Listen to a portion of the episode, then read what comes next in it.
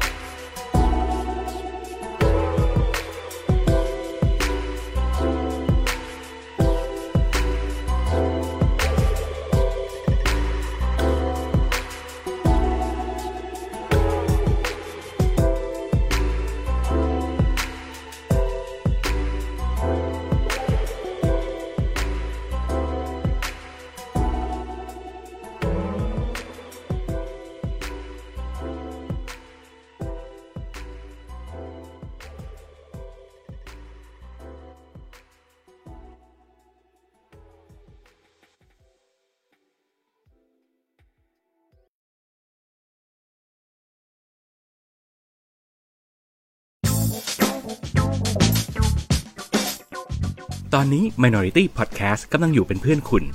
มาสนุกกับความแตกต่าง เพื่อสร้างความเข้าใจไปด้วยกันนะครับ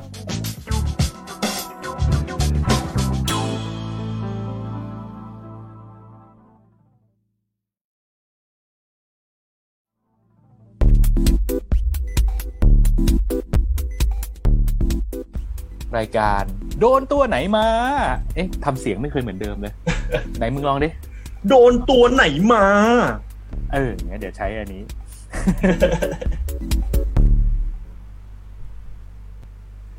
มาแล้วมาแล้วกราบสวัสดีคุณผู้ชมคุณผู้ฟังทุกท่านนะครับ ตอนนี้คุณกำลังอยู่กับรายการโดนตัวไหนมา ไม่ใช่แค่หนังและซีรีส์ แต่เราจะขยี้ทุกอย่างที่คิดว่าโดน เออเสียงก็จะหมด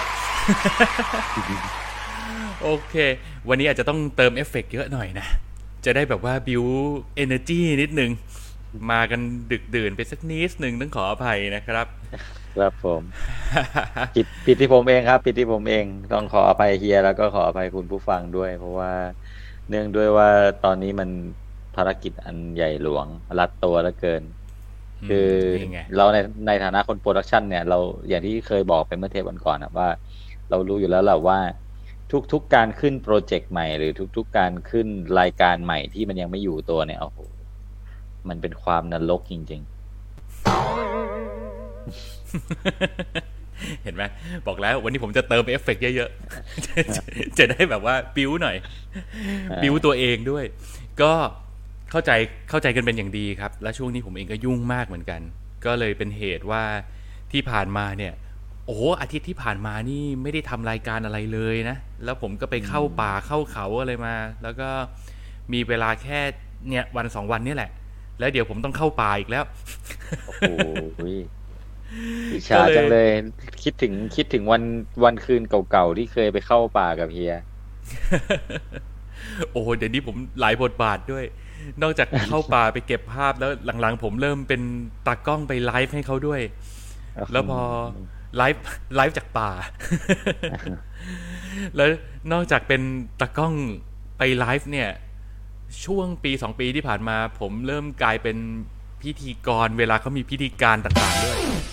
เฮ้ย อันนี้เขาเรียกอันนี้อันนี้อันนี้เขาเรียกว่าทำงานแบบใหม่แบบสับเอสับอสับสับสนว่ากูตำแหน่งอะไรวะเนี่ย สับเปลี่ยนหน้าที่ไปหมด ก็แต่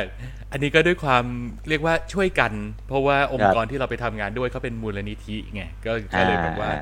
เอออะไรหลาย ๆ อย่างเนี่ยเราอะไรช่วยเขาได้ก็ช่วย คือ อ่า เรื่องคือเขาเพิ่งจะมาแอบฟังรายการเราเนี่ยแหละ แล้วเขาก็รู้สึกว่าอ่าอ้าวมึงดำเนินรายการได้นี่งั้นก็ทำสิอะไรเงี้ยก็อะอะโอเคทำก็ทคือผมจะผมเห็นด้วยกับเพียนะ คือสมมติว่า เราเนี่ย อ่าผ่านอะไรมาเยอะ หลายอย่างนะำอืม แต่ว่าคือหลาย ๆ หลาย ๆ คนนะเขาก็จะมองว่า เอะทำเยอะเกินไปหรือเปล่า โดนเอาเปรียบโดนเขาเอาเปรียบแล้วอะไรอย่างเงี้ย แต่ในในมุมมองของเราอะเรารู้สึกว่าถ้าเรารักสิ่งที่เราทำอยู่อะแล้วเราอืมมองเป้าเป้าหมายอะมองมองภาพรวมมันได้อย่างชัดเจนอะถ้าถ้าเป็นส่วนตัวชินเองชินก็ พร้อมที่จะทำทุกตำแหน่งแล้วกัน ที่มันจะสามารถทำให้งานมันมันโฟล์ไปได้นะอืม ใช่ เพราะว่าจริง ๆ มันก็กลับไปที่เหมือนกับไอเดียที่เรา โอ้โห ผมเคยทำพอดแคสต์เกี่ยวกับเกี่ยวกับอิคิไกทำเป็น EP แรก ๆ เลยของการทำช่วงทำมาใน Minority Podcast เนี่ย คือมันว่าเรื่องของการแบบทำงานแบบที่ เอ๊ะ เราอาจจะไม่ได้ต้องรวยมากก็ได้มั้ง แต่ว่ากก็ให้มันมีความสุข แล้วก็รู้สึกว่างานที่เราทำมันมีคุณค่าอะไรอย่างเงี้ย อืมอืมฟังดูอาจจะดูรู้สึกว่ากระแดะกระแดะนิดนึงนะ ขออภัยแต่แต่เราก็เราก็รู้สึกว่าบางทีมีอาหารลงไปเลี้ยงปากเลี้ยงท้องแล้วเนี่ย มันมันโอเคประมาณนึง แต่ว่าบางเราก็อยากได้อาหารที่มัน เลี้ยงหัวจิตหัวใจให้เรามีพลังในการทำงาน ให้เรารู้สึกว่าอืมสมองเรามันได้ทำอะไรที่เป็นประโยชน์กับคนอื่นบ้าง มันก็อืมมันก็รู้สึกดีอีกแบบ มันก็อิ่มอีกแบบ อืมโอ้เฮียปูเข้าเรื่องนี้นี่คือ ช่วงนี้ผมดำเนินชีวิตคือยังไงดีล่ะ เอ่อคนเราพอมันทำอะไรมานานๆนะนะบางครั้งบางทีมันก็มีแบบเบิร์นเอาท์กันบ้างอืมมีรู้สึกว่า มันเดิมๆไปซะหมดอะไรอย่างเงี้ยอืมแต่พอมีช่วงนี้แหละ ที่ถึงแม้ว่างานหรืออะไรพวกนี้มันจะเอาเวลาชีวิต ส่วนตัวผมไปค่อนข้างเยอะอะแต่ว่ามันก็เป็นเหมือนที่เคียร์พูดเมื่อกี้เลยคือ เราไม่ได้รู้สึกว่าไอ้งานที่เราทำเนี่ย มันจะมีคุณค่าแบบเนี้ยมานานแล้วคืออ มันทำหน้าที่ของมันอะมันทำหน้าที่ของมันในแบบที่เราคาดหวังเอาไว้ว่า เอ้ย เราอยากทำแบบนี้แหละ เช่น เช่น อันนี้จะแชร์เลยนะไหนๆก็ไหนๆแล้วครับ ก่อนหน้าเนี้ย ช่วงอาทิตย์ที่ผ่านมา ผมไปดับน้ำเอ้ยผมไปลอยน้ำกับแม่ชีมา โอ้เคยได้ยินไหมโอ้เคยได้ยินอ้แม่คำว่าชีลอยน้ำไหมนี่ผมได้ยินมาตั้งแต่เด็กแล้วนะ เคยได้ยินไหมอ่าอ่าเออนั่นแหละ นั่นแหละ ผมไปลอยน้ำกับแม่ชีมาครับ โอ้โหสุดยอด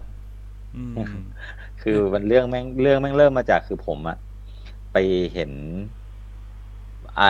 เราก็เรื่องนี้มันเป็นข่าวอยู่มานานแล้วแหละ แล้วมันก็จะไม่ไม่ได้มันจะมาเป็นระยะระยะ คือช่วงนี้อืมถูกพูดถึงก็จะเป็นกระแสพักหนึ่งแล้วก็เงียบไป แล้วก็ถูกพูดถึงแยะ แล้วก็เงียบไปอืมแต่ทุกทุกครั้งที่มันเป็นเป็นลง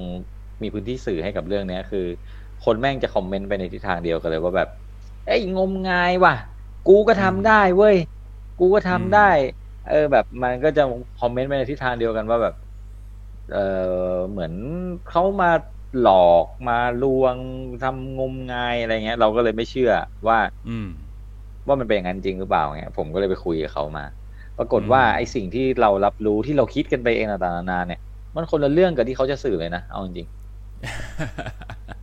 อ่าอ่าอ่าๆไหนยังไงสิคือเขาไม่ได้คือก็คือตั้งตั้งแต่ครั้งแรกที่ไปคุยกันไปเจอกันแล้วก็ไปนั่งคุยแม่ชีคือตัวแม่ชีเองเขาก็ได้บอกว่า นี่มันไม่ใช่อภินิหาร ฉันไม่ได้เป็นจะอวดอุตริอะพี่ฉันินหาไม่รได้แต่อย่างใดอืมใช่ ฉันไม่ได้เป็นผู้วิเศษเหนือกว่าคนอื่นเลย ไม่ได้แบบว่าโอ้โหมาถึงแล้วฉันมาโชว์ยืนบนบนน้ำเมื่อไหร่ไม่ใช่ ก็ฉันก็พยายามบอกทุกคนเสมอแล้วว่า มันเป็นการลอยน้ำนะ มันเป็นการลอยน้ำแบบลูกมะพร้าวนะ อะไรอย่างเงี้ยอืมปรากฏว่าอืมแกเองแกก็บอกว่า มันเป็นเรื่องของการทำสมาธิไง คืออย่างตัวตัวผมเองในฐานะที่เป็นคนชอบอยู่กับน้ำมาทั้งดำน้ำว่ายน้ำนู่นนนั่นน่ะเรารู้อยู่แล้วแหละว่าไอ้ความความความง่ายของการลอยตัวมันคือการหายใจเข้าไปในปอด ใช่ แต่ทีเนี้ยเออ ไอการจะลอยให้นิ่งได้แบบแกเนี่ย มันไม่ใช่ว่าอืมใครก็ทำได้นะอืผมไปพิสูจน์มากับตัวแล้วว่าผมทำผมคนหนึงแหละทำไม่ได้ ใครจะทำได้หรือเปล่าเนี่ยผมไม่รู้ อืมแต่ไอการจะลอยให้นิ่ง และมันไม่ใช่แค่ลอยนิ่งนะมันมีท่าทางต่างๆ ที่มันแบบผิดหลักความสมดุล เช่นแบบท่านอนตะแคงท่ายืนตัวตรงแต่ลอยน้ำได้อะไรอย่างเงี้ยโอ้คือคือมันผ่านการฝึกฝนมาอย่างอย่างยาวนานอะเอาง่ายอืมอืมๆ มันไม่ใช่ว่าแบบเอ้ยอยู่ดีๆโดดลงน้ำตุ้มแล้วหายใจเข้าแล้วลอย มันก็ไม่ใช่ขนาดนั้น เนี่ย เราก็รู้สึกว่าไอ้สิ่งที่เราทำเนี่ย ถึงเราจะโดนด่าโดนดราม่าก็เหอะ แต่ว่าถ้าอย่างน้อยเนี่ยมันทำให้คนมองเขาเนี่ยอะไม่ต้องมองเป็นแม่ชีก็ได้มองเป็นแม่มึงก็ได้อะไม่มีใครเก่งกว่าแม่มึงแล้ว เออ ไม่ต้องมองเขาเป็นแม่ชีอะมองเขาเป็นแม่มึงอะ สมมุติถ้าเกิดเออเขาเป็นแบบ คนแก่คนหนึ่งที่อายุเกือบเจ็ดสิบแล้วอะ แล้วเขาก็ เขาก็ทำไอ้อาถามว่าเขามีรายได้ไหมเขามีรายได้แหละอืมเป็นรายได้ที่ที่ทางวัดก็แบ่งมาให้เขาก็ไม่ได้อยากใช้งานเขาเขาฟรีๆอะไรเงี้ยตกเดือนละสองพันสามพันอย่างเงี้ยอืมแต่แบบลอยน้ำจนปอดชื้นอะโอ้โหคุ้มไหมล่ะ คิดคิดอืมว่าถ้าเกิดเป็นเป็นเป็นในแง่ของเงินมันมันคุ้มไหมมันก็ไม่คุ้ม แต่อืมสิ่งหนึ่งที่เขาทำก็คือเขาทำเนี่ย ไอ้เงินที่เขาค่าเก็บค่าเข้าดูนู่นนนั่น มันก็ส่วนหนึ่งมันก็ถูกเอาไปบูรณะวัดไงอืม อืม อือืมม เนี่ยเราก็แค่แบบเออ ถ้าเกิดเราได้เล่ามุมนี้ให้เขาเป็นกระบอกเสียงให้เขาได้พูดอะไรที่มันเป็นมุมต่างๆ บ้างเผื่อคนมันจะไม่ต้องถึงขัดไปสนศรัทธาเขาหรอกแค่ไม่ต้องด่าเขาก็พออืมใช่ แล้วอืมอะไรบางอย่างมันก็เป็นปริศนาธรรมเนาะคือมันอืมมันต้องอาศัยการตีความหรือความเข้าใจหรือประสบการณ์ร่วมอะเพื่อที่จะเพื่อที่จะเข้าใจในมุมมองแบบที่เขาอยากจะสื่อสาร อืมอืม แล้วพอพูดถึงเรื่องชีลอยน้ำที่ผมบอกคุณชินไปว่าผมได้ยินมาตั้งแต่เด็กเนี่ยคือตั้งแต่ตอนที่ผมได้ยินหรือได้เห็นภาพข่าวผมจำได้เลยตอนเด็กๆ ผมเปิดหนังสือพิมพ์ไทยรัฐแล้วผมเห็น แล้วผมก็จังหวะที่ได้ไปว่ายน้ำหรือไปอะไรเงี้ย ผมก็ลองทำดู เป็นไง แล้วผมแล้วผมก็พบว่า เฮ้ย ผมทำได้อ่าแต่แต่แต่ ผมทำได้ท่าเดียว ผมไม่ได้มีท่าพิสดารอะไรเลย ผมทำได้แค่ท่านอนหงายใช่แล้วเออ แล้วผมก็ก็หลับไปเลยนะคือถ้าถามว่านิ่งไหมผมว่ามันนิ่งจนผมหลับไปเลยอะแล้วผมก็ผมก็คิดว่าเฮ้ยแม่งเป็นความสามารถพิเศษอะไรของเราเปล่าวะอ่าอะอ่าไรใช่เงี้ยใช่ใช่อ่า แต่แต่สุดท้ายก็มีคนมาเฉลยว่าไอ้บ้ามึงเป็นเด็กอ้วน ไขมันมันลอยน้ำเออเออเออ คือนั่นไขแหละมันนั่มันนแหละเบากว่าน้ำแล้วด้วยความเป็นเด็กอ่าอ้วนอะ พอนอนลงไปมันก็ลอยอยู่แล้ว ตัวมีแต่ไขมันอืมนั่นแหละคือคือ จริงว่าใคร ๆก็ทำได้อืมใช่ อันเนี้ยอันเนี้ยผมอืมผมยอมรับ ว่าถ้าเกิดอืมผ่านการฝึกรู้หลักการเนี่ยมันทำได้อยู่แล้วมันมันอืมง่ายมาก แต่ไอ้ท่านอนหงายไม่แปลกใจไงแต่ถ้ามันมีท่าอื่น ๆด้วยเนี่ย เฮ้ยโอ้โหใช่มันเออ มันมันเหมือนกับเวลาเราดูไอ้เนี่ยไอ้พวก โอลิมปิกที่มันแข่งระบำใต้น้ำอะ อะไรประมาณนั้น เออ คือผม Amazing ทุกครั้งเลยนะ ว่าแบบทำกันได้ยังไงอะแล้วเอาเอาไอ้ไม้หนีบผ้าหนีบจมูกอันนึงอะแล้วลงไปคือสารพัดสิ่ง โอ้โหจัดระเบียบร่างกายดีมากนะกีฬาประประเภทนั้นนะแต่ว่าของตัวแม่ชีเองเนี่ย คือจะเรียกว่าแม่ชีซะก็ไม่เต็มปากมัน แกเป็นคล้ายกับคนนุ่งขาวห่มขาวและปฏิบัติธรรมอยู่ที่วัดมากกว่า อืม อ่าใช่เป็นแบบนั้น ก็ไม่ต้องเรียกว่าแม่ชีไงเรียกเรียกว่าชีนั่นแหละ มันก็ได้ทั้งเออในมุมของภาษาอังกฤษด้วยว่า โอ้โห look at that ชีลอยน้ำประมาณนี้ ก็นั่นแหละอืมช่วงนี้ก็งานหนักแต่ว่าก็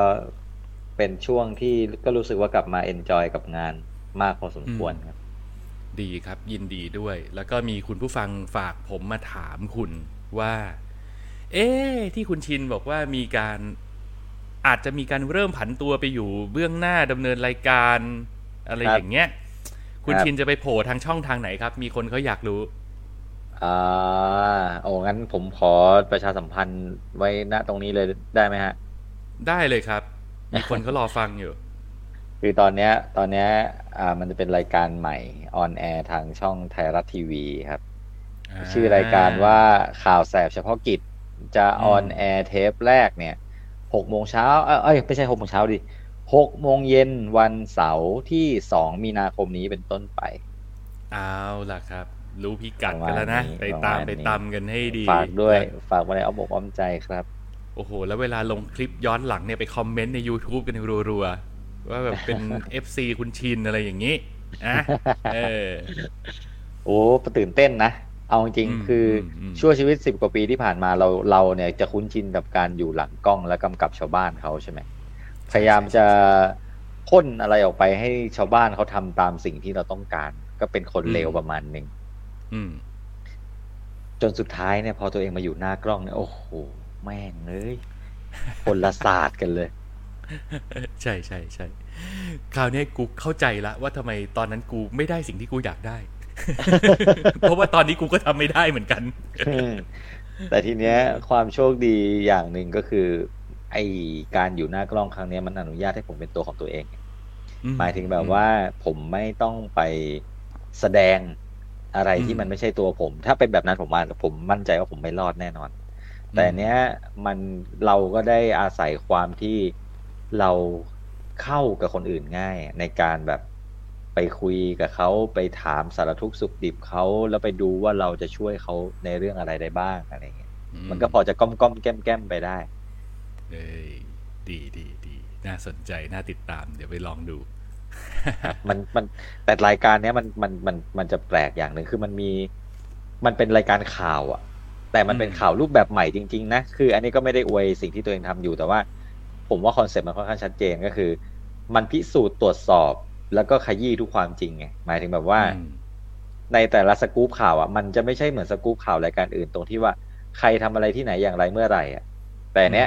มันจะใส่ความครีเอทีฟลงไปเช่น อย่างตอนที่ผมไปทำก่อนหน้านี้ผมไปทำเรื่องปัญหาลิงลพบุรีมา อืม มันเราก็จะไม่ได้เล่าแค่ปัญหาที่มันเกิดขึ้นนะแต่เราก็จะลงไปทดลองว่า ไอ้ถ้าเราเป็นแม่ค้าหาบเล่ขายผลไม้แล้วเดินผ่านฝูงลิงนะอื มมันทำมาค้าขายได้จริง ๆ หรือเปล่าวะอะไรแบบเนี้ยจะยากลำบากขนาดไหนกับไอ้พวกใช่ซีใช่ซ่าพวกนี้เออใช่ใช่เนี่ยประมาณนี้ครับอืมอืมโอเค อะ น่าสนใจประมาณนี้ล็อกพิกัดกันให้ดีนะครับ ถ้าเดี๋ยวเอาอย่างนี้ผมสัญญาว่าถ้ามีเทปย้อนหลังออนแอร์เมื่อไหร่เดี๋ยวเราจะแชร์ลงไปใน Facebook Page ของเราด้วยนะครับ ใครที่ตามรายการนี้เผื่อฟัง EP นี้แล้วลืมนะฮะไปกดไลค์ที่เพจไปด้วย เดี๋ยวผมจะแชร์คลิปย้อนหลังให้คุณไปดูผลงานคุณชินครับแหมขอบคุณมากครับ จริงๆก็เขินโอคโอ้ย นาทีนี้ไม่ต้องมาเขินอะไรกันแล้วเขาคนผมว่าคนฟังที่ตามเรามาตั้งแต่แรกนี่เขารู้เช่นเห็นชาติเรามาแบบ แทบจะทุกเหลี่ยมทุกมุมกันแล้วนะแล้วอยู่กันมาตั้งหลายปีแล้วเหมือนกันนะเออ อะและอีกคนหนึ่งที่ก็น่าจะรู้เช่นเห็นชาติว่าเบี้ยวเช่นเคยนั่นก็คือคุณโอมนะครับ วันนี้ยังไม่ได้เผาคุณโอมเลยเออครับก็เอ้คุณโอมนี่หรือว่าเราจะยกให้เขาอยู่ในโปรแกรมเพชรหนังพันล้านไปเลย แบบไม่ต้องมามีส่วนในมรดกของเราอีกแล้วไหมตัดหางปล่อยวัดไปเลย ตัดออกจากกองมรดก ไม่สิเขาเขายังมีบทบาททุกครั้งเวลาเราอ่านันัดแนะ ว่าจะ เอ๊ะจัดรายการวันไหนดีนะอะไรอย่างเงี้ยคุณโอมก็จะคอยแบบเอ้ยวันนี้ไม่ได้วันนี้ไม่ได้เออเนี่ยเอาวันนี้แล้วกันเฮียอะไรเงี้ยแล้วพอถึงเวลวันที่นัดกันมันก็ไม่ได้อยู่ดี เนี่ยแหละน่าเกลียดตรงนี้แหละอะเพราะฉะนั้นก็ยกหน้าที่นี้ให้กับคุณโอมนะครับ กับช่วงโปรแกรมเพชรหนังพันล้านนะครับ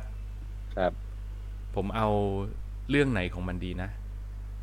อะเอาอันนี้ละกันปึ๊บ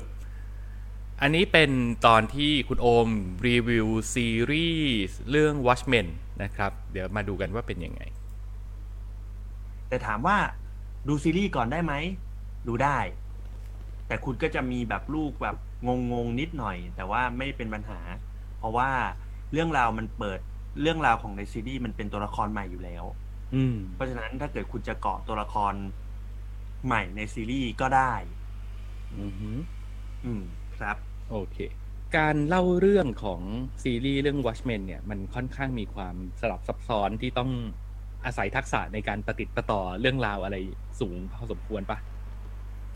เยอะแต่อืมผู้กำกับเก่งอืมในซีรีส์เรื่องเนี้ยหนังมันจะค่อยๆเล่าครับ เหมือนเหมือนจิ๊กซอว์ทีละชิ้นที่มาต่อต่อต่อกันนะอืมอืมแล้วมันค่อยๆอธิบายในแต่ละ EP ในแต่ละ EP อืมถ้าเกิดสมมุติว่า ใครที่ชอบดูซีรีส์แล้วแบบ ตอนเฉลยแล้วว้าว ตอนเฉลยแล้วเฮ้ยซีรีส์เรื่องนี้ไม่ทำให้คุณผิดหวังแน่นอน แต่ถามอ่า ประมาณนี้อืมเอเอ๊ะอผมเห็นโอคผมเห็นเพื่อนผมผมก็แอบคิดถึงเขาเหมือนกันนะ นี่เราถึงจุดที่ผู้ดำเนินรายการเราเริ่มคิดถึงกันเองแล้วเหรอถึงแล้วไม่ได้ไม่ได้คุยกันนานแล้วไอ้เหมือนไอ้ห่างตัวหายนี้ไปนานอืม แล้วผมก็ต้องสารภาพว่า ไอ้ Watchmen เนี่ยผมก็ยังไม่ได้ดูนะ จนถึงตอนนี้ ด้วยความที่เราไม่มี HBO อืมอืมแต่เดี๋ยวเร็วๆนี้เดี๋ยวจะมีละเดี๋ยวจะมีละอืม ถ้ามีแล้วมันจะยังอยู่ใน HBO ใช่ไหมมันเป็น original เอ้ยมันเป็น original เนาะมันคงไม่ได้หายไปไหน จริง ๆ ผมว่าถ้าเกิดเป็นแพลตฟอร์มอื่นๆสตรีมมิ่งอื่นๆนะเขา clear content เขาช้ากว่า Netflix นะ อืม อืม อืมอืมว่า เออ Netflix มันรู้สึกว่าแบบเข้าเร็วออกเร็วมากเลยอะใช่ใช่ clear ไวมากอะ โอเค มา วันนี้เรามาคุยกันเรื่องที่ไปโดนกันมาในรอบ น่าจะเรียกว่าหลายสัปดาห์ทีเดียว เพราะว่าเราก็เบี้ยวกันไปเยอะ คุณชินไปโดนอะไรมาบ้างครับเอ่อผมโดนมาหนึ่ง จะเรียกว่ามันเป็นซีรีส์หรือมันเป็นสารคดีดีละ่ะ มันกึ่งกึ่งๆอะ อ่ามันคืออ่านั่นคือ Einstein and the Bomb ครับอื้อหือ E ทาง I Netflix N S T I N E ป่ะ S T E I N นะ S T ไอสเตียนไอสไตน์ S T ไอ S T E I N E I I N N โอเค ที่คนฟัง คนฟังคนฟังแบบที่ไม่เห็นภาพเขาจะแบบ เฮ้ยมานั่งสอนกันสะกดอย่างนี้เลยเหรอวะอย่างนี้เลยปะอ่าก็ถือว่าเป็นรายการสอนภาษาไปด้วยเลยอ๋อโอเคไอ้อ่ามันเป็นเรื่องความมันเป็นความไม่ฉลาดของเราเอง อันนี้เราก็ต้องยอมรับ แต่ว่าเราก็พยายามจะสะกดให้มันถูกไงเอออ่อาซึ่งที่ไอที่ไอซึ่งไอที่ผมบอกเฮียไปถูกเปล่าก็ไม่รู้นะอืม ไม่รู้แหละ มันขึ้นจึกจึกแดงแดงๆไว้ แต่ก็เอาเถอะมันเป็นชื่อเฉพาะ มันเป็นชื่อเฉพาะไอสไตน์ the Bomb ครับ ก็เป็นที่ผมอธิบายไม่ถูกว่าผมควรจะเรียกมันว่าสารคดีหรือซีรีส์ดีดีคืออืมมันมันเล่าเรื่องราวในประวัติศาสตร์แบบสารคดีแต่ผ่าน การแสดงมีบทบาทสมมุติตัวละครสมมุติมาดำเนินเรื่องอะอ่าอืมแล้วมันแบบ มันมีเป็นแนวแบบสัมพงสัมภาษณ์อะไรงี้ไหมไม่มีนะไม่มีอ่าเพราะฉะนั้นมันมันก็คงเป็นแนวแบบอ่าถ้าอย่างงั้นพี่ว่ามันมันคงไปทางซีรีส์มากกว่าเนาะมันเดินอ่าเรื่องไปด้วยแบบ execute ใช่ไหมอ่า ประมาณนั้นใช่ครับ อืม โอเค อะ เนื้อหาเป็นยังไงเดี๋ยวค่อยว่ากันนะครับ ผมครับมีมาสองเรื่อง เอเชียล้วนๆแล้ว สองเรื่องนี้มีจุดเชื่อมโยงกันอย่างน่าแปลกประหลาด นั่นคืออืมผมได้มันมันเป็นหนังเอเชียที่ฉายในโรงภาพยนตร์ในช่วงเวลาเดียวกันเลย แล้วผมดูอืมสองเรื่องเนี้ยเรื่องหนึ่งดวนเสาร์เรื่องหนึ่งดวนอาทิตย์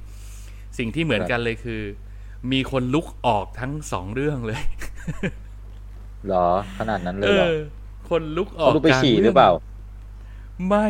ถ้าไปฉี่มันคงฉี่นานมากอะ มันคงฉี่แล้วไม่คิดจะกลับมา หรือฉี่เหรอเลอะกางเกงเลยกลับบ้านไปซักหรือเปล่าโอ้โหแต่ว่าหายกันไปแบบเออทั้งสองเรื่องเลยแปลกดีนะครับอืมหนึ่งก็คือหนังตัวแทนจากญี่ปุ่นครับ เข้าชิงออสการ์ปีนี้ด้วยในรางวัลภาพยนตร์ต่างประเทศยอดเยี่ยม นั่นก็คือเรื่อง Perfect Days นะครับ แล้วก็อีกหนึ่งเป็นตัวแทนจากทางฮ่องกงบ้าง เราไม่ได้ดูหนังฮ่องกงในโรงกันมานานแค่ไหนแล้ว โอ้โห คิดถึงมาก ก็เลยจัดเรื่องนี้ไปอีกเรื่อง นั่นก็คือ The Goldfinger The Goldfinger คืออะไรคือคุณน่าจะได้เห็นภาพแหละ มันคือการกลับมาปะทะกันอีกครั้งของลิวเตอร์หัวกับเลียงเฉาเว่ยในภาพยนตร์สุดอลังการแห่งปีนะครับอืมอะถ้าเราจัดลำดับความสำคัญเนี่ย เดี๋ยวผมขอ เปิดด้วย perfect days ก่อนละกัน และเดี๋ยวคุณชินขั้นกลาง ได้ครับโอ้ถ้าเกิดถึงถ้าเกิดถึงขั้นลุกออกไปกลางทางเนี่ย แปลว่าแบบว่าทนความสโลเบิร์นไม่ไหวเหรอครับ โอ้โห สโลมากมากๆเดี๋ยวผมขอเปิดภาพไปไม่แต่พูดถึงว่า ลักษณะการเล่าเรื่องแบบเนี้ย มันก็ต้องยกให้ญี่ปุ่นเขาจริง ๆ นะ อืม แต่อันเนี้ยมันกำกับโดยผู้กำกับฝรั่งด้วยนะน้าวิมอ้าว เวนเดอร์สเหรอเออ เป็นคนอืมกำกับเรื่องนี้อืมผมก็ไม่สามารถพูดได้เต็มปากว่าลายเซ็นของน้าแกชัดเจนขนาดไหน เพราะว่าผมเคยดูงานของคุณวิมเวนเดอร์สเนี่ย แค่เรื่องปารีสเท็กซัสเรื่องเดียว อืมอืม แต่ถามว่ามันมันมันใช่ไหมมันก็เออ มันก็ดูเป็นแบบดูเป็นรถมือเขาอะแล้วแปลว่า แปลว่าเขาพยายาม อืม แล้วทำไมเขาถึงเล่นท่ายากไปไปเล่าในสิ่งที่มันไม่ได้มาจากลากเหง้าของเขาล่ะครับ ผมไม่แน่ใจ แต่ผมคิดว่าเขาคงเขาคงอยากจะบอกเล่าอะไรบางอย่าง ที่เขาค้นพบเกี่ยวกับการใช้ชีวิต แล้วอืมบริบทแบบสังคมญี่ปุ่นมันดูเหมาะสมเหลือเกินที่จะเล่าเรื่องราวเหล่านี้ อืม อืม มันว่าด้วยเรื่องของคุณลุงคนหนึ่งที่อยู่บนหน้าปกนี่แหละ ผมจำชื่อคุณลุงไม่ได้แล้วต้องขออภัย ผมขอนิยามว่า อุ๊ย ลืม ลืมเปลี่ยนแบนเนอร์ อะทำหลายอย่างชักเลยอะ perfect days นะครับ คุณลุงคนนี้ผมขอนิยามว่าแกคือ คุณลุง introvert กับโถส้วมของเขาคือคือหนังมันว่าด้วยเรื่องของพอเปิดช็อตมาถึงเราจะเห็นคุณลุงคนนี้เนี่ย แกตื่นขึ้นมาจากที่นอน แล้วแกก็พับผ้าปูที่นอน เก็บที่นอนเปลี่ยนชุด แล้วแกก็ออกไปทำงาน งานของแกเนี่ยคือเป็น พนักงานทำความสะอาดส้วมสาธารณะในโตเกียวอืมแล้วระหว่างทำงานแกก็เจอคนโน้นคนนี้อะมีมีเด็กมาแอบร้องไห้ในห้องน้ำมีเพื่อนร่วมงานเป็นไอ้หนุ่มที่ก็ไม่ค่อยเป็นโลเป็นพาย ไม่ค่อยตั้งใจทำงาน แกก็ทำงานไปแล้วแกก็แก introvert แบบรุนแรงอะ แกไม่ค่อยพูดอืมค่อยจา เวลาใครถามอะไรแกก็หืออือนิดๆหน่อยๆอะไรอย่างเงี้ย แล้วแกก็ก้มหน้าก้มตาทำงานไป แล้วก็พอเลิกงานก็อาบน้ำอาบน้ำเสร็จปุ๊บก็กลับบ้านอ่านหนังสือ อ่านหนังสือจนหลับไป แล้วก็ตื่นมาเป็นอีกวันหนึ่งเช้าวันใหม่ แล้วแกก็ทำแบบเนี้ยไปเรื่อยๆ ตลอดระยะเวลาที่เราเห็นในเรื่องเนี่ย จะมีประมาณแบบสองอาทิตย์อะ สองอาทิตย์ที่ที่ที่ผมประมาณว่าสองอาทิตย์ เพราะว่าเราจะเห็นวันหยุดของแกมาสอง loop อะไรอย่างเงี้ยนะซึ่งก็เนี่ยสองอาทิตย์ที่เราจะได้ไปตามติดชีวิตของคุณลุง intro introvert กับโถส้วมสาธารณะของเขานะฮะมันสโลเบิร์นไหมผมว่าใช่สำหรับบางคนมันน่าจะเป็นยาขมเลยด้วยซ้ำเพราะว่ามันมันหลูบลูบอะ คือมันสามารถวางแผนการถ่ายทำว่าอะลุงตื่นแบบเนี้ย คือฉากห้องนอนของลุงแล้วเราก็ถ่าย ถ่ายลุงตื่นถ่ายนอลุนงแล้วตื่นมาสิบห้าแบบ เออ แล้วก็ไปกระจายใช้เป็นสิบห้าวันอะไรอย่างเงี้ยนึกออกนึกออกเออ มันทำแบบนั้นได้เลย แต่ว่ามันก็ไม่ได้เป็นภาพเดิมนะ มันเป็นห้องเดิมแหละอ่าแต่มันก็จะเปลี่ยนมุมกล้องเปลี่ยนโน่นเปลี่ยนนี่อะไรเงี้ยแต่อ่าแต่ซิ t u เ t ชันมันเหมือนเดิม แล้วอืมมันก็ทำให้เรารับรู้ได้ ไปโดยปริยายว่า เออชีวิตมันก็อย่างเงี้ยเนาะคืออืมถามว่า ไอ้ปุถุชนคนธรรมดาอย่างเราอะชีวิตมันจะหวือหวาสักแค่ไหนกันเชียววะคือเราก็ตื่นนอนมาท่าเดิมกันปะอะไรอย่างเงี้ย เออ ซึ่งเรื่องเนี้ย มันทำหน้าที่นั้นได้อย่างมหัศจรรย์ ผมว่าอืมหลาย ๆ คนที่ดูก็จะรู้สึกว่าในความไม่มีอะไรของหนังทำไมมันเชื่อมโยงกับชีวิตเราจังเลย อืมอืมแล้วในขณะเดียวกัน หนังมันทำท่าเหมือนจะเรียบง่าย เหมือนจะไม่มีอะไร แต่ว่ามันก็มีอะไรให้เราตั้งคำถามแล้วคิดตามอยู่เรื่อยๆ มี มันไม่ได้ขยี้ดราม่า แต่ดราม่ามันจะเกิดขึ้นรอบๆ ในแต่ละวันที่ลุงไปเจอเหตุการณ์ต่างๆ มันอยู่ที่ว่าเราจะมีมุมมองกับสิ่งต่างๆ เหล่านั้นอย่างไร แล้วในขณะเดียวกัน ตัวคุณลุงเองก็เป็นเป็นเครื่องหมายคำถามตัวใหญ่ ๆ ให้เราด้วยตัวเอง เช่นกันว่า เอ๊ะเขาทำไมเขาต้องมาทำอย่างนี้อะแล้วแล้วเขาคิดยังไงกับชีวิตเขาวะเขามีทางเลือกที่ดีกว่านี้ไหมหรือเขาเลือกที่จะเป็นอย่างนี้ของเขาเอง อืม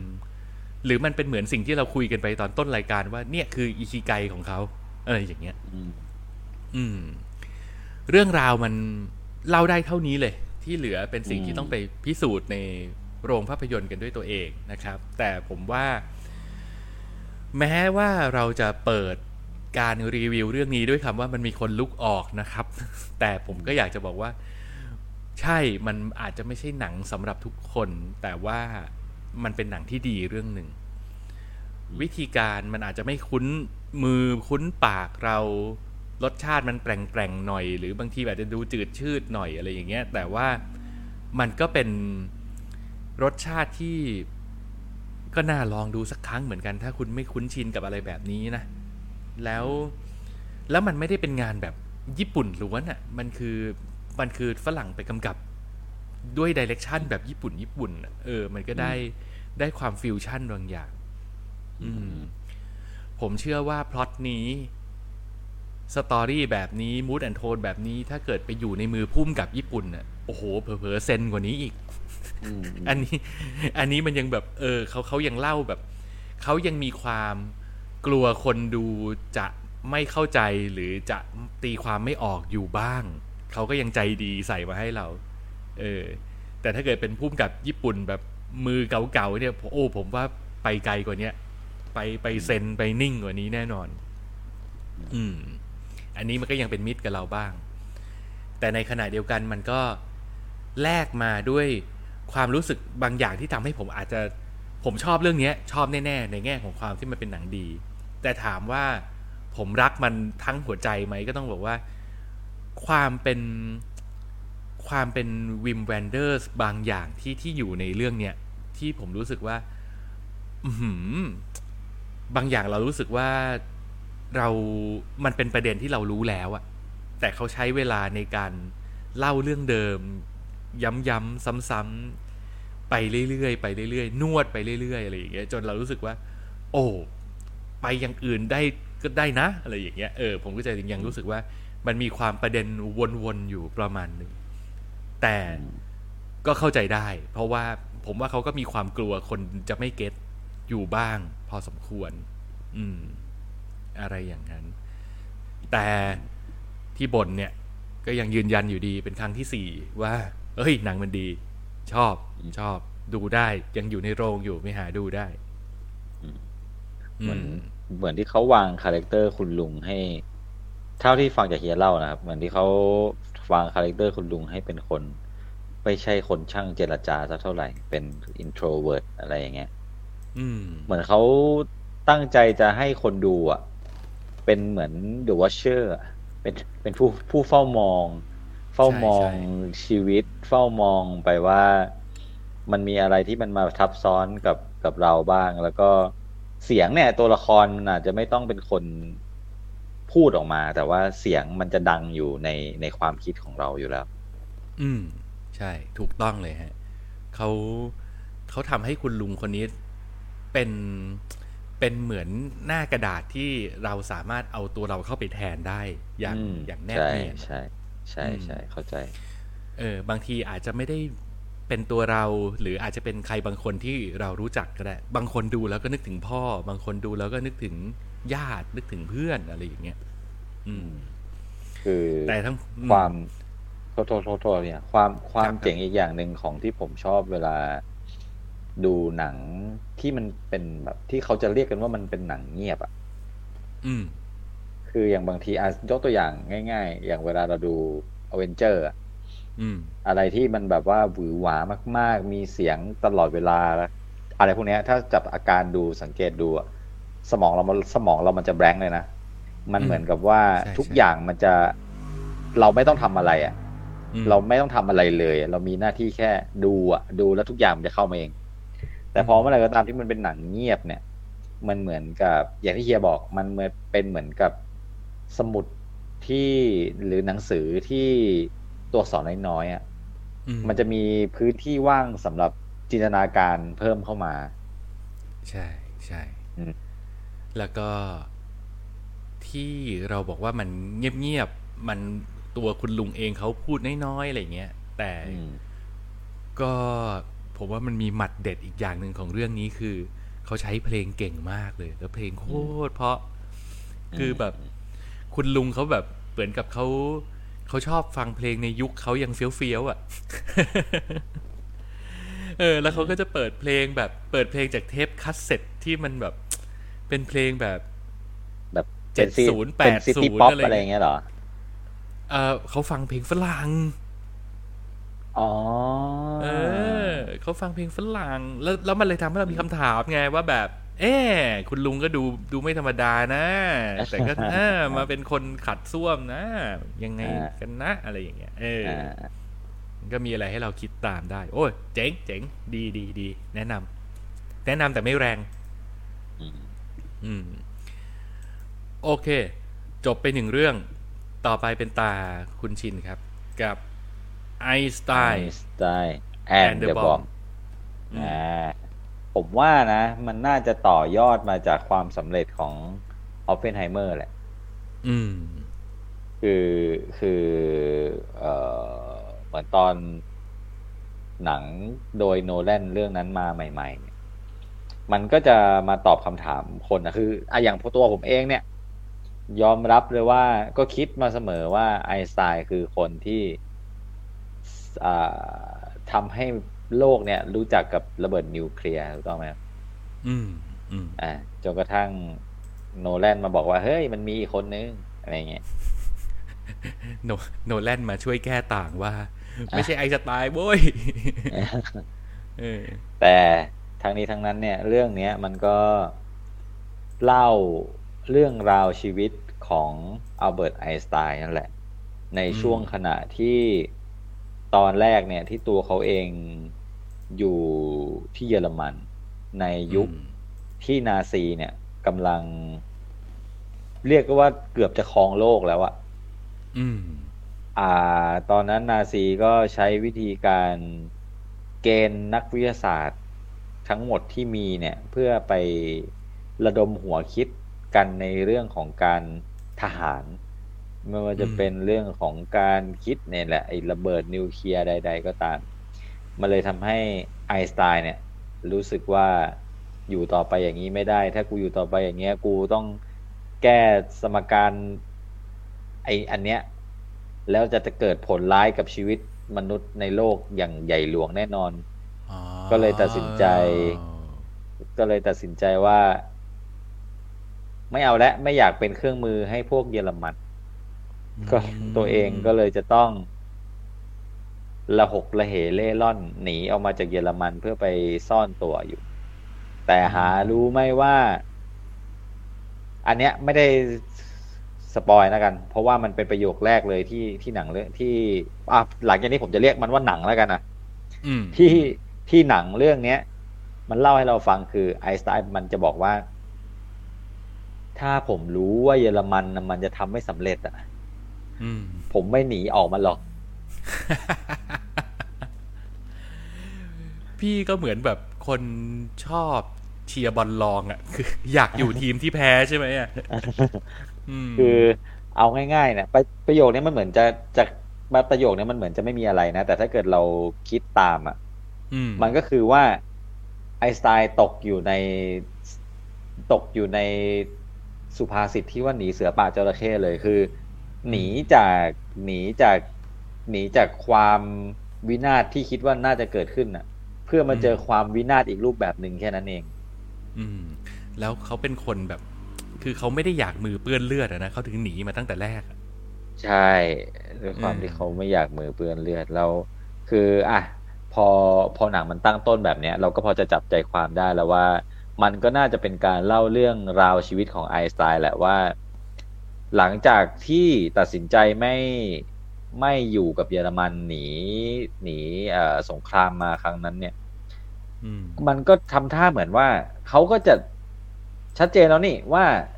ไม่อยากไม่อยากให้มันมันเกิดอะไรที่มันเป็นอาวุธรุนแรงที่มันจะสามารถทำร้ายมนุษยชาติได้ แล้วอะไรล่ะ ที่อยู่ดีๆ มันก็อะไรนำไปสู่การทิ้งนิวเคลียร์ที่ฮิโรชิมา ขึ้นมาอืมในเมื่อไอน์สไตน์ปฏิเสธไปขนาดนั้นแล้ว เนี่ยว่าไม่อยากทำแบบนั้นแล้วทำไมยังถึงยังไอ้นิวเคลียร์เนี่ยมันถึงเกิดขึ้นมาล่ะ นี่คือเรื่องราวทั้งหมดของหนังเรื่องเนี้ย เพื่อพาเราไปดูว่าระหว่างทางมันเกิดอะไรขึ้นบ้างโอ้โห ถ้าอย่างนั้นคือถ้าเกิดใครดูอ p ปเพนไฮเมอร์มาแล้วเนี่ย จัดเรื่องนี้ต่อเลยดีกว่า ผมว่ามันน่าจะแบบ เป็นน่าจะท่าเดียวกันอะเข้าล็อกกันกับกรึบเลยอะ น่าจะท่าเดียวกันเลย แล้วมันเป็นเรื่องของอืมความรู้รู้สึกผิดบาปมากอืมๆรู้สึกอืมผิดบาปมาก ๆ เลยว่าตัวเองมีส่วนเกี่ยวข้องกับการสูญเสีย จากเหตุการณ์ครั้งนั้นอะอย่างหลีกเลี่ยงไม่ได้นะทั้งๆที่จุดตั้งต้นมันอาจจะเป็นความหวังดีแหละ คือ คือสมมุติถ้าเกิดเราสวมหัวใจของไอน์สไตน์เข้าไปนิดนึงอะ อย่างบางคนก็จะมีคำถามว่าเอ้าก็มึงมีมึงรู้อยู่แล้วแหละ ว่าไอสิ่งที่มึงทำมันมันจะเกิดอะไรขึ้น แล้วทำไมมึงยังทำล่ะ มึงมันคนไม่ดีอะไรอย่างเงี้ยอืมแต่ถ้าพูดก็พูดก็พูดในฐานะของคนถ้าเกิดคนเราเป็นนักวิทยาศาสตร์อะถ้าเราจะสามารถสร้างสิ่งอะไรก็ตามที่มันจะทำเปลี่ยนโลกได้อะต้องถามตัวเองว่าเราจะไม่ทำจริง ๆ หรืออะอืมอืม อืมใช่แล้วมันมันคือคนที่มีจิตวิญญาณของความเป็นนักคิดอะ เวลาพอมันเริ่มแหลมอะไรขึ้นมาในสมองแล้วมันหยุดคิดไม่ได้นะเว้ย อ่าใช่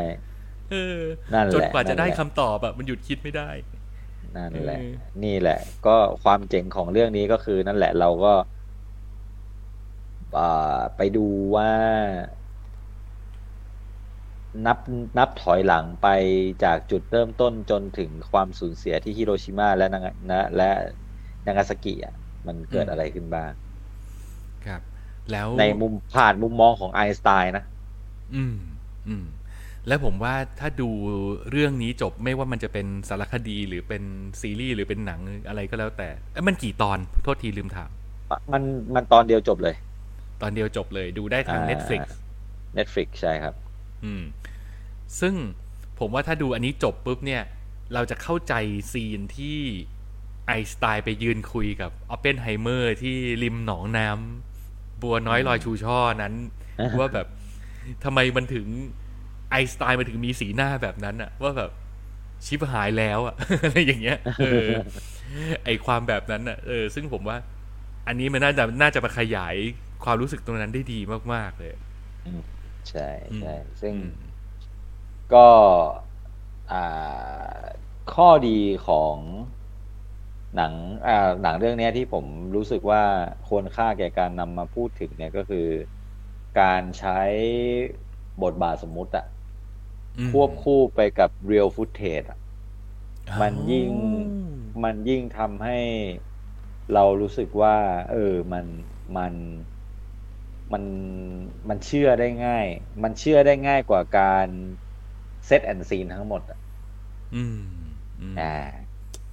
เออว่ะ เจ๋งจังเลย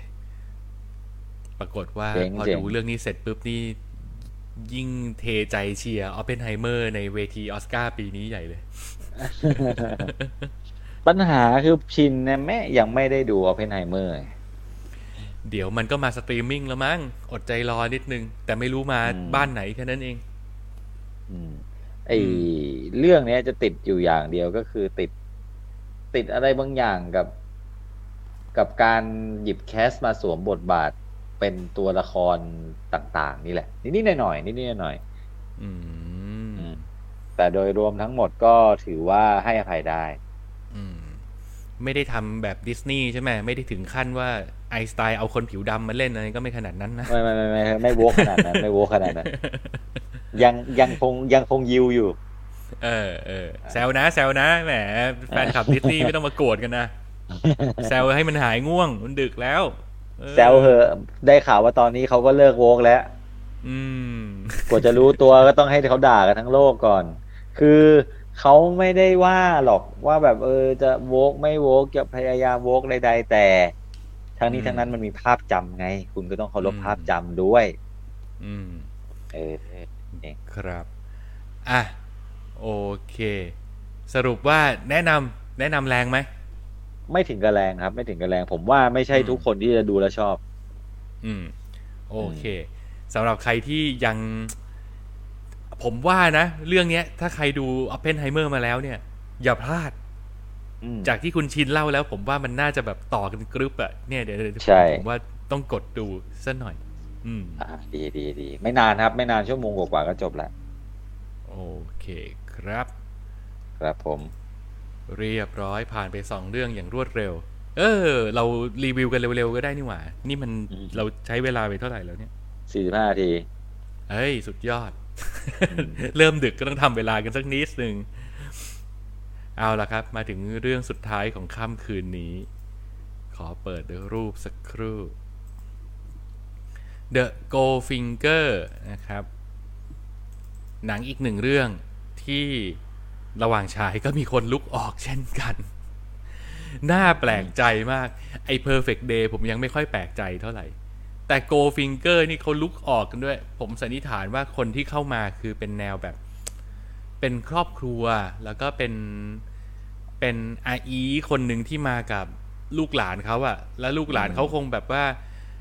อ่ามาม่าไม่ได้ดูหนังนานแล้วมาดูหนังฮ่องกงแล้วกันเนี่ยมีหลิวเฉาอืมหลิวเต๋อหัวเหลียงเฉาเหวยด้วยนะ อะไรอย่างเงี้ย ก็อืมชวนแม่เข้ามาดู แล้วแม่เขาคือดูอาการออกเลยว่า ว่าร้างราการเข้าโรงหนังมานานมากแล้ว เพราะว่าอ่า เพราะว่าอีแกคือ คุยตลอดเวลา คุยตลอดเวลาแล้วบ่นแล้ว โอ้บ่นเสียงดังด้วย คือ ในใจลึกๆ ผมก็ดีใจเหมือนกันที่พอผ่านไปสักยี่สิบนาทีอีแกไม่สู้ แกลุกเดินออกไปเลย ซึ่งผมโล่งใจทำไมอีถึงไม่สู้ เพราะว่าหนังเรื่องนี้ มันไม่ใช่หนังแอคชั่นนะครับ รู้กันยังอ่าเออ มันไม่ใช่หนัง มันไม่ใช่ Infernal Affair แน่ๆล่ะ แล้วมันก็ไม่ได้แอคชั่น ไม่ได้ ไม่ใช่หนังที่ เป็นหนังสายกระแสหลัก อ่า ใช้คำนี้แล้วกัน ภาพรวมของมันคือ มันยังอยู่บนความเป็นหนังหักเหลี่ยมเฉือนคม แต่แต่มันก็ไม่ได้หักเหลี่ยมเฉือนคมขนาด Infernal Affair ด้วย เพราะเรื่องเนี้ยมันคือหนังตำรวจจับผู้ร้าย แต่มันเป็นตำรวจที่จับผู้ร้ายการเงิน อืมอืมอืม เรื่องย่อเป็นว่าด้วยเรื่องของคุณเหลียงเฉาเว่ยเนี่ยเขาเปิดเรื่องมาเราจะเห็นเลยว่าเขาเป็นคนที่แบบผิดหวังจากการทำธุรกิจก่อสร้างมา คือแกเป็นวิศวกร แล้วแกก็เหมือนกับไปไปทำธุรกิจล้มเหลวอะไรมา แล้วแกก็มาเริ่มต้นชีวิตใหม่ที่ฮ่องกงมาของานเขาทำอืมของานแล้วก็แบบ แหมเฮียคนบ้านเดียวกันของานผมเถอะอะไรอย่างเงี้ยแล้วแล้วเขาก็ไม่มีใครรับแกทำงาน จนกระทั่งแกได้เจอกับพี่คนเนี้ยคนขวามือที่ชี้นิ้วอยู่เนี่ยคือ ในเรื่องแกชื่อเฮียเฉียว ก็เฮียเฉียวพอรู้ว่าอ้าวคนบ้านเดียวกันเหรออะอะมามีจ็อบหนึ่งให้ลองทำดู ซึ่งไอ้จ็อบที่ว่าเนี่ย มันเป็นจ็อบแหกตา คือ ขออภัย ผมจะขอใช้เวลากับการอธิบายจ็อบนี้สักนิดหนึ่งก่อนนะครับคำว่าจ็อบแหกตาหมายถึงอะไร หมายถึงว่า ผมจะสมมุติตัวเองว่าผมเป็นเฮียเฉียวนะครับ คุณชินเป็นเป็นเท่าแก่ส่ง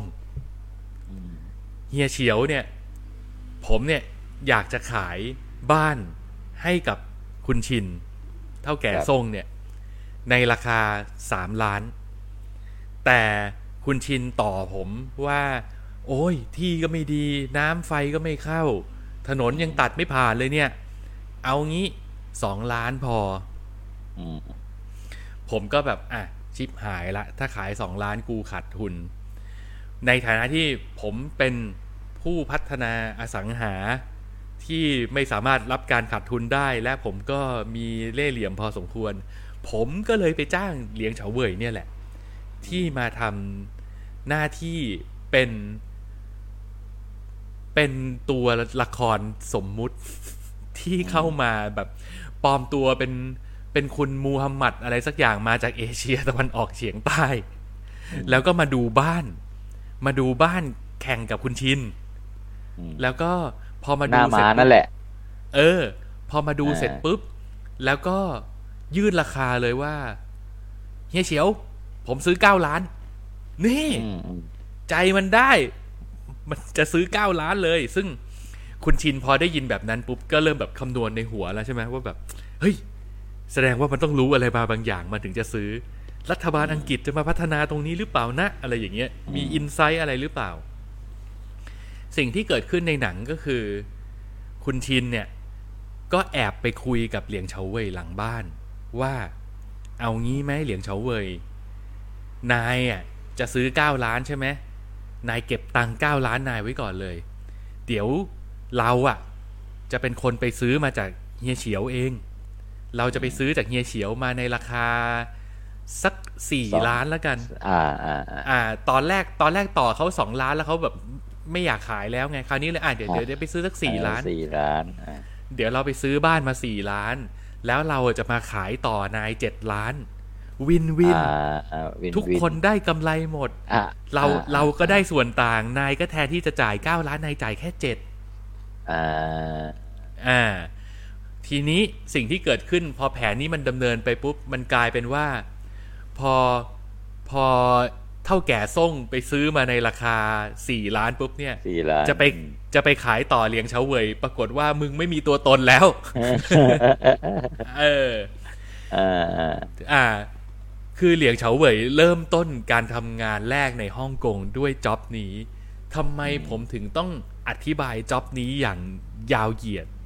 เพราะในทางเขียนบทภาพยนตร์น่ะเขาใส่จ็อบนี้เข้ามาให้เราเห็นภาพว่า เนี่ยคือกลไกการปั่นราคาที่ที่หลังจากเนี้ยหนังเรื่องเนี้ยมันจะว่าด้วยเรื่องของการปั่นหุ้น แต่มันใช้ตักกะนี้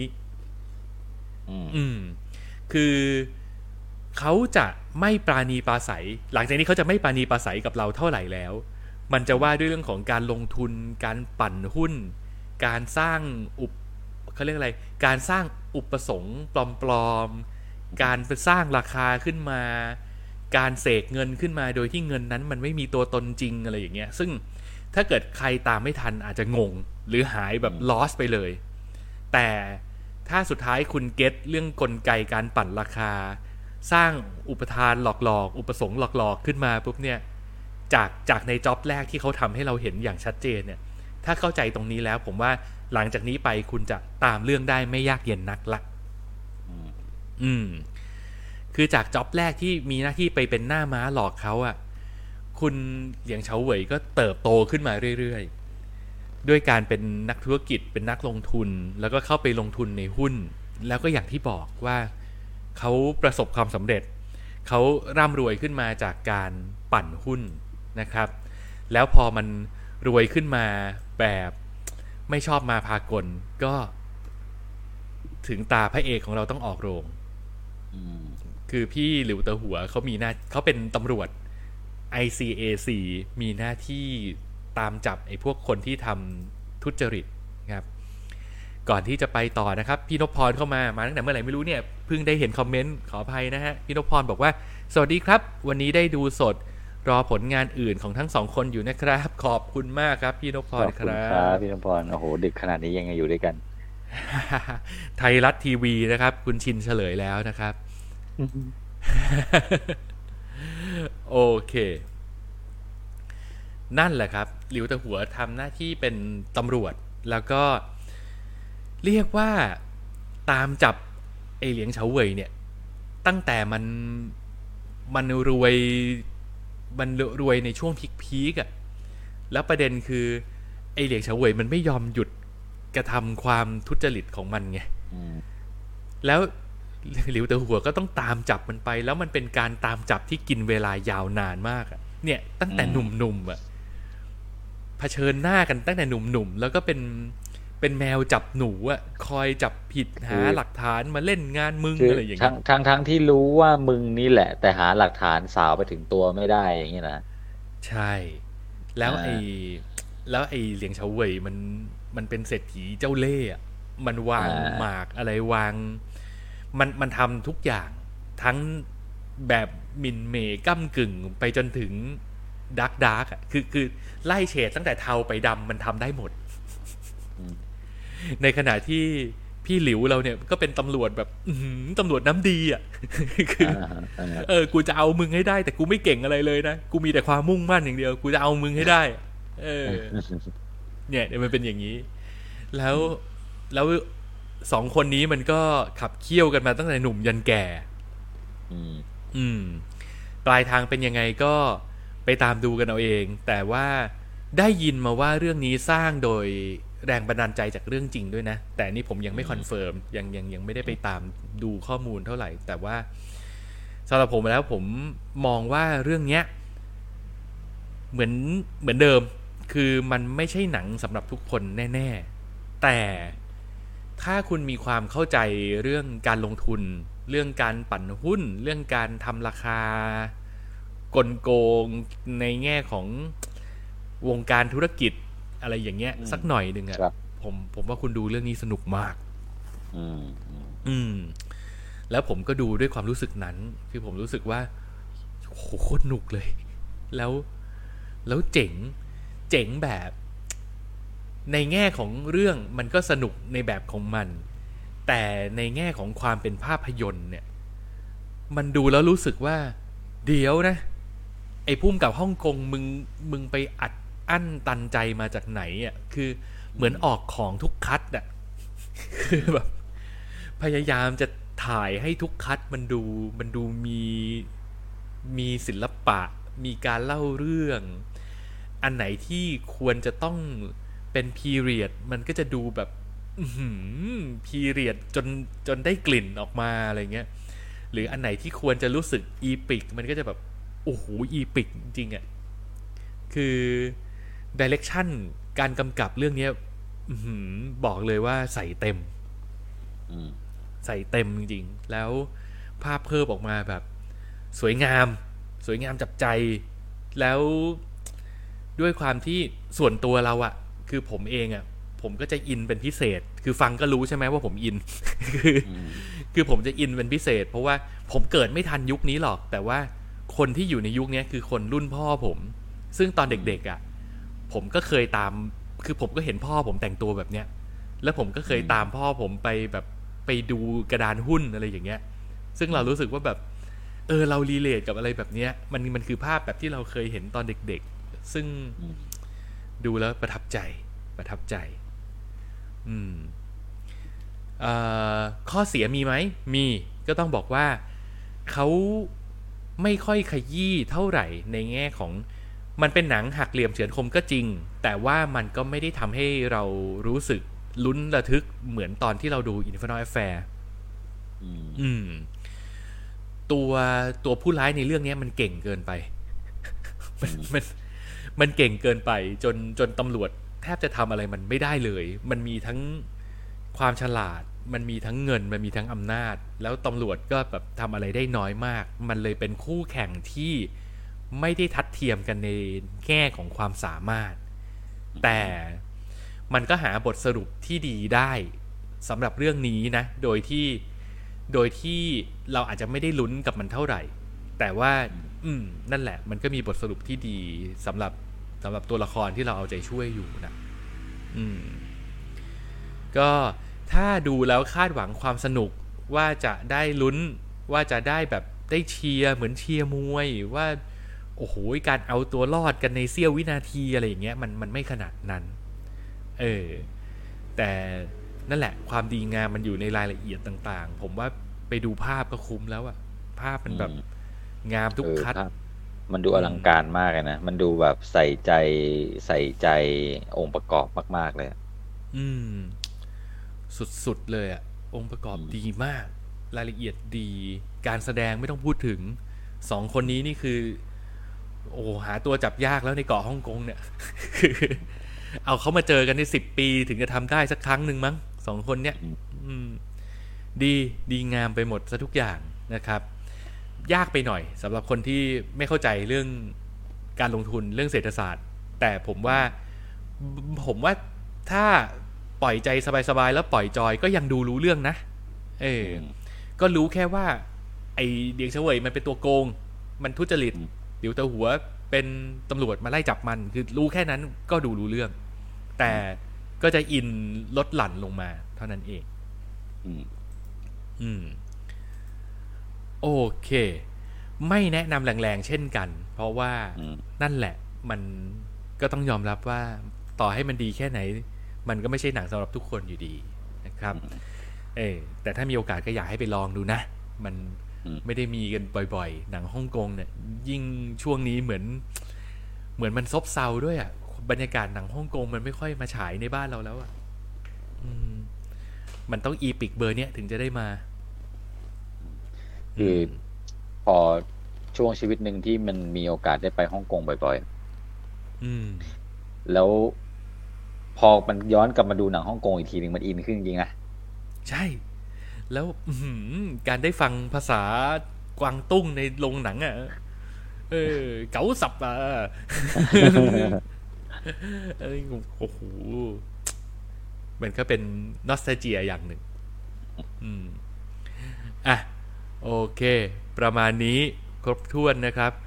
วันนี้ อะ คุณชินมีอะไรทิ้งท้ายไหมอ๋อ ตาจะปิดแล้วครับ โอเค เช่นกันครับ อย่างไรก็ขอบคุณคุณผู้ชมคุณผู้ฟังที่ติดตามฟังกันมาถึงตรงนี้นะครับ โดยเฉพาะครับผมพี่นพพรที่แบบโอ้โหยเนี่ยยังอยู่กับเรานะแม้ว่านี่ก็จะปาเข้าไปจะเที่ยงคืนอยู่แล้วนะ ขอบคุณมากๆผมตบมือให้พี่อีกทีหนึ่งเออคือเอาจริงนะ อันนี้อันนี้ไม่ได้ไม่ได้พูด ไม่ได้พูดอวย ไม่ได้พูดเพื่อเอาใจเลยนะ แต่บางครั้งบางทีพอสิ่งที่คืออาจเราตั้งต้นด้วยความที่มันไม่คาดหวัง นั่นแหละ เราต้องการคืนที่แค่เรามาคุยกันเหมือนเหมือนวันเก่าๆที่เราก็ชอบคุยกันอยู่แล้วอะนะอืมแต่พอมันใช่มีคนมาฟังอะไรอย่างเงี้ยถึงมันจะไม่ได้เยอะอย่างเงี้ยอย่างพี่นพพรอย่างเงี้ยบางครั้งบางทีถ้าผมรู้สึกแบบ เอ้ยเหนื่อยว่ะวันนี้อืมพักบ้างไหม ขอเดี๋ยวขอเฮียดีกว่าขอพักดีกว่าอะไรพอคิดว่าแบบอย่างน้อยก็มีคนคนหนึงนะที่ยังคอยมาฟังยังคอยมาทักมาทายกันมันก็เป็นกำลังใจที่ดี ครับ สุดยอดเลยนี่เราออกลูกอ้อนแบบพระเอกลิเกแล้ว เดี๋ยว เดี๋ยวไว้วันแม่ผมจะร้องเพลงค่าน้ำนมให้พี่นพพรฟัง เป็นผู้มีพระคุณ โอเค ขอบพระคุณมากๆนะครับ แล้วก็ไม่ใช่แค่คนที่ฟังสดอยู่นะครับ ใครที่ไม่สะดวกฟังสดฟังย้อนหลังกันได้ในทุกแพลตฟอร์มนะครับ เรามีเป็นพอดแคสต์นะ แล้วเราก็มีย้อนหลังใน YouTube ช่อง Wonder Drama ด้วย ติดตามกันให้หมดทุกช่องทางครับ แล้วเราจะกลับมาสดกันอีกครั้ง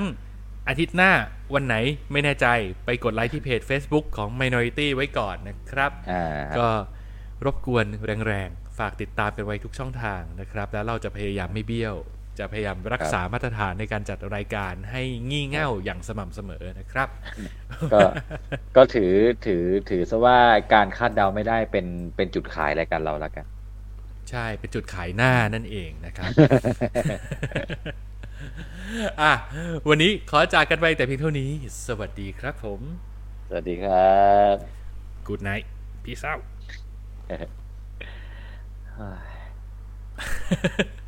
ถึงกับถอนหายใจใส่